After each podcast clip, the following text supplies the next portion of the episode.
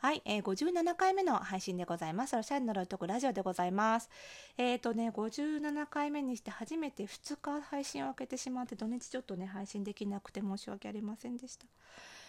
あの前回のね配信聞いてくださった方はご存知の通りあの12月に私新刊を出す予定でそれがね写真集かっつうぐらいね すごいコーディネート数が多い本でまああの自分にとってどういう服がいいのかっていうのを外見と内面両面からあの見られるような本になる予定でまあ私ならではのね本になる予定なんですけど、まあ、とにかくねコーディネート結構載せるんですよねあの洋服単品とか。なのでね衣装の数が半端なくってそれをリースしたり集めたりっていうことをまた土日ずっとやっておりましてやっと今日ちょっと目処がついて、まあ、あとはね今週の撮影に臨むのみというところでございます。で、まあ、そんな中ですねツイッターをちらちら見ておりましたらあのいわゆるイメコンオフ会ってよくツイッター上で出てくる言葉なんですけどイメコンっていうのはあのパーソナルカラー診断とか体型診断とか、まあ、自分に似合う服を診断するいろんなこうサービスがあるんですけど、まあ、そのサービスを総称して最近イメコンって呼ばれるんですけど、まあ、それを受けた人たちが、まあ、自分の結果をいろいろ共有しながらおしゃれについてワイワイ楽すあワイワイ話すっていうねオフ会。これねあのコロナ禍以前はねリアルたあのリアルの対面でね皆さん行ってたようなんですけども最近はコロナなので、まあ、Zoom で開催っていうことでね結構各地で皆さん楽しんでらっしゃるようなんですけども、まあ、その私のフォロワーさんがそんなイメコンオフ会をやった時にこのラジオをなんかご紹介してくださったようで神回とか言ってご紹介してくださったようでありがとうございます。なんでそれきっかけにね初めてまたあの聞き始めたって方もね今日はいらっしゃるかもしれませんがいらっしゃいませ。こんなラジオでございます。なのであのまあねその今日はちょっとそんなイメコン関連の話もねしていこうかなと思うんですけどあのまあ、イメコン受けた人が一番欲しい情報ってその自分のタイプ例えばカラー診断であればイエベ秋とかね。そのタイプ別にどういう商品があるかみたいな。具体的な、あのテクニック論とかどこにその商品が売ってるかみたいな本当に具体的な情報なのかもしれないんですけど。でも実は一番その得がたい情報っていうのはそれをどう使うかどう向き合うかなんですよねイメコンの結果とどう向き合うかこれイコール自分がおしゃれに何を求めてるかを考えることでもあるんですけどここがね結構そのイメコンの深いやっててもその他の人とね自分が一致しない点があったりしてあの本当におしゃれに対する価値観って十人十色なのでその辺も面白いななんて感じている方も多いと思うんです。で私がやってるオンラインサロンの服装心理ラボでもまあ巨大なイメコンオフ会グループみたいな感じなので あの毎回ね毎月1回オフ会であのうちも Zoom で最近は開催してますけどあのオフチャレについてどう思うかみたいないろんなテーマに沿ってワイキャイお話しする。まあ楽しいんですよね。だからイメコンオフ会楽しいよね。なのであの会なんですけどなんでねあのそうそう毎月1回はあの Zoom とかでねリアルタイムで喋りますし、まあ、日々の交流はチャットでねあのこんな今日はコーディネートですって見せてそれに対してワイワイみんながいいねいいねみたいなね発言をするっていうことで、まあ、すごくおしゃれのモチベーションになる回だと思うんですけども、まあ、でもそこでもよく話に上がるんですけどやっぱりおしゃれに何を求めてるかが違う。でそれをちゃんと自覚していないとイメコンの各種診断もなんかこう、うん、あの自分の武器になるどころか自分に対して刃が向いてくるというかすごく危ないものになるっていうのを感じていて。であのこのコロナ禍で私も最近ねそのこの間もちらっと話しましたけどオンラインだけであの似合う服の診断を受けられて私のカウンセリングも受けられるサービスっていうのを始めてメールレッスンも12回受けられて 動画レッスンも3回あるのでもうこれは学びだなと思ってオンラインファッションレッスンって名前を付けたんですけどね。結構それがすごくあの申し込みいただいているんですけどまたねこの間も新しいお客様とオンラインのカウンセリングをしてまして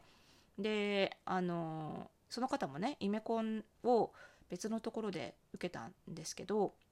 私が診断をし直したらカラー診断がどうやらその前のサロンが結果間違えてたっぽいんですよ。で、まあ、すごくよくある典型的な間違いで私があのフォースタイルパーソナルスタイリストスクールで教える時にこういう肌の人こういう肌色の人はこのタイプに間違えられやすいんだよっていう典型例みたいな間違いだったのでああまあこれはねよくある間違いだけでやっちゃダメだよねみたいなことを思いながら、まあ、その辺も含めてお客様にお伝えしたんですけどでこれね、まあ、診断が間違ってたってケース多いんですよ。ででもそのおしゃれに対する自分がおしゃれに何を求めてるかっていうのがはっきりしていると、まあ、診断に振り回されることはないので、まあ、あっちゃいけないことなんですけど仮に診断が間違ってたとしても結構いい距離の取り方ができていてダメージが少ないことが多いんですけどやっぱりその自分におしゃれ自分的におしゃれをこうしていくっていう軸がないと診断に寄りがかりっきりになっちゃうので1個の診断が間違えてるってもう大変なことになっちゃうんですよね。なんですけどその間違っってるんですよねっていうことをお伝えするとねお客様に大体の方が「ああやっぱりそうですか」ってなんか信じてこんだけ服揃えているにもかかわらず「やっぱりそうですか」っておっしゃるんですよ。で「あなんか変だって感じてました?」って聞くと「うんなんかなんか変だなって思った」って言うんですよね。だけどその感覚をやっぱり自分の感覚を信じられない。まあ、結局自分のそのファッション周りの感覚に自信がないんですよね。でこれ、ま、その自信のなさってどこから来るかっていうとやっぱりそのこのラジオのテーマでもある呪いおしゃれな呪いをかけられてるかかってしまってるケースが多くてまああのいわゆるそのセンスがない私はセンスがないみたいな思い込みによるところが多いんですよ。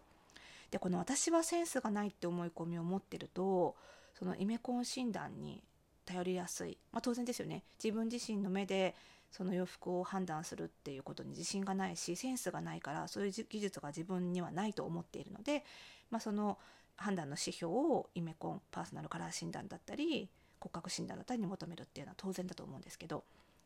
でもその結局診断だけやってもうんとやっぱりそれに寄りかかりきりになってしまうとやっぱりねそれはそれで弊害があったりするんですよね。はい、ここまでですねもう あの所要時間の半分過ぎてしまったのでちょっとこの辺でそろそろテーマ曲かけましょう。それではスタートです。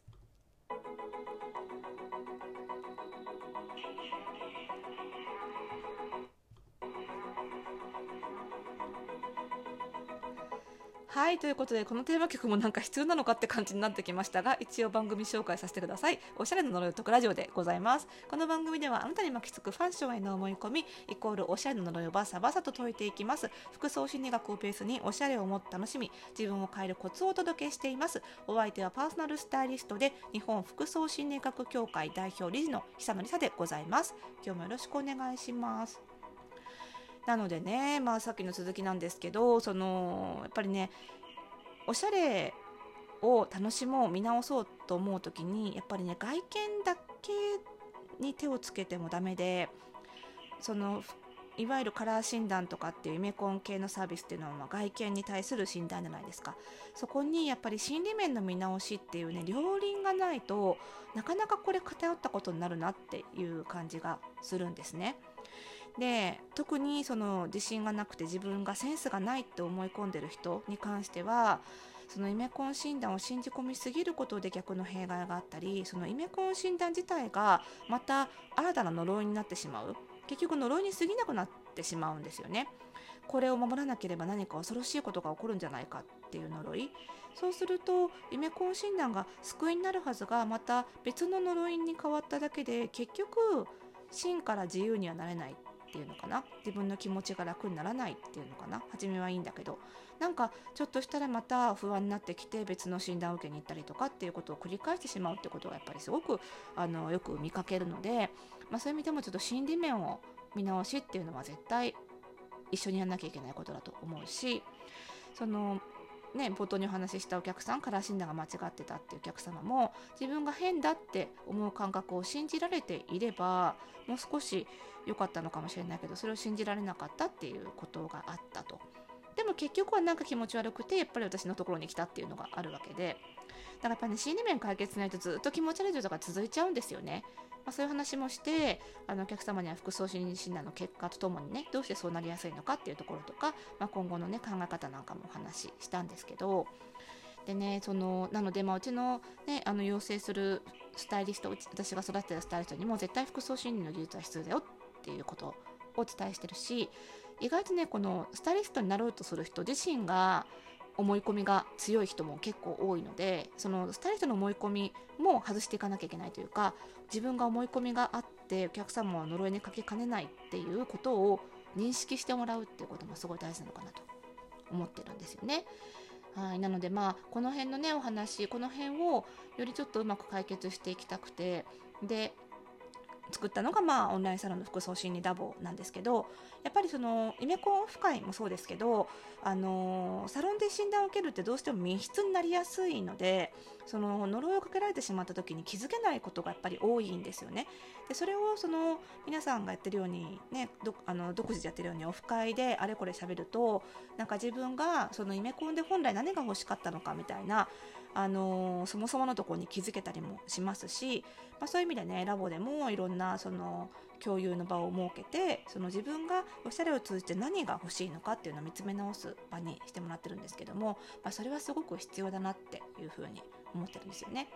えー、9月からねあの服装診療部毎月1個テーマを決めてメールレッスンお届けしたり月1回の総会といって Zoom で私の講義も聞いてもらえるんですけどあの今月のテーマがちょうどね性格とおしゃれっていうことでまさに服装心理学の真髄みたいなところをお伝えするのでぜひねそのちょっとその外見診断ばっかりに偏ってしまってるなって実感がある方はぜひぜひ覗いてみていただけるとあの外見診断をいい風に自分にとって幸せになれる武器として使っていただけるんじゃないかと思いますので、ぜひ入会お待ちしております。リンク、リンクをね、えっ、ー、と、番組の概要欄に貼っておきますので、ぜひぜひホームページ見てみてください。ということで、えー、また次回の配信でお会いしましょう。おやすみなさい。